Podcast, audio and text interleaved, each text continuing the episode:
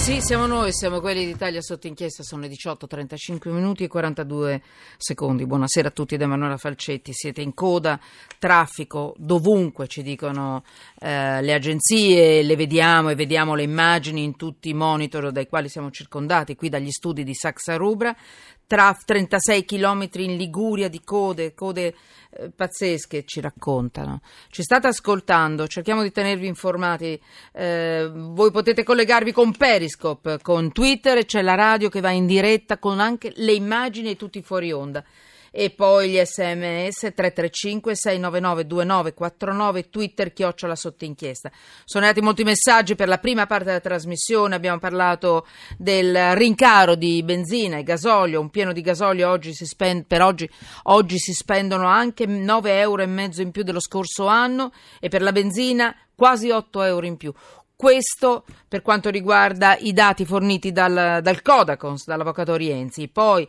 abbiamo parlato degli autovelox, sicurezza, fabbrica di sicurezza, come abbiamo detto noi, o fabbrica di multe. E abbiamo accennato anche allo sciopero dei casellanti. Abbiamo iniziato a parlare di vitalizi, è arrivato lo stacco dei giornali radio regionali e dovrei avere in onda il collega eh, per quanto riguarda i vitalizi. Di Maio, ci sei? Ci sono, ci Perché sono. vorrei anche dare un'altra notizia. Ehm, allora, intanto mh, si sembra che si stia aggravando la notizia che arriva dal Nord Corea. C'è una specie di schermaglia tra Trump che dice spero nella pace ma si comportino bene e Pyongyang che risponde rischio guerra nucleare improvvisa.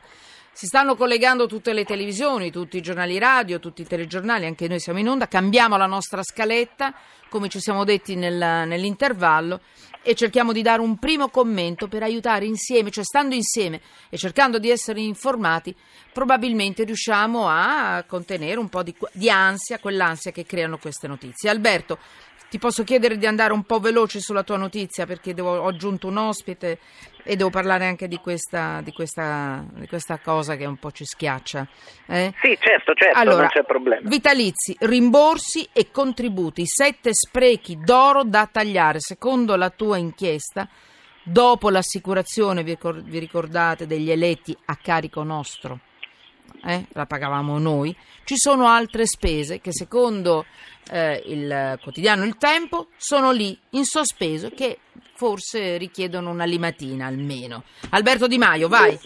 Beh, cominciamo dalla spesa più grande, una di quelle più antipatiche eh, per gli italiani che sono i vitalizi. Eh, la Camera ha recentemente deciso di ehm, stabilire un contributo di solidarietà, eh, una riduzione per i prossimi tre anni che però colpirebbe soltanto i vitalizi eh, più alti da 70.000 euro in più mm. eh, per il 10% della parte eccedente, quindi su un vitalizio non so di 71.000 euro si pagherebbe il 10% di 1.000 euro, quindi 100 euro, eh, quindi un contributo a dire il vero mh, molto esiguo.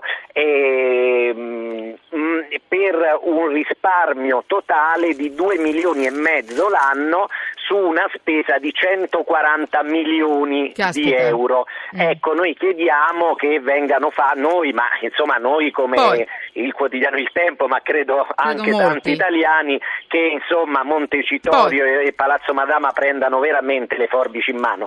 Poi, Poi eh, Altra... tanti i tanti rimborsi che hanno i parlamentari e che si aggiungono al mm, vero e proprio stipendio che si chiama indennità, cioè eh, la diaria. I parlamentari guadagnano, eh, hanno 3.503 euro al mese netti per pagare il soggiorno a Roma, perché ovviamente eh, ci sono tanti deputati e tanti senatori che sono eletti. E quelli che sono a Roma le prendono lo stesso? Lo prendono questi... lo stesso, perché nessuno ovviamente ha pensato eh, mm. di eh, fare una norma che ah. eleva questi 3.500 euro per quei deputati e quei Ho senatori capito. che invece vivono vai. a Roma e sono stati eletti a Roma. I taxi, vai.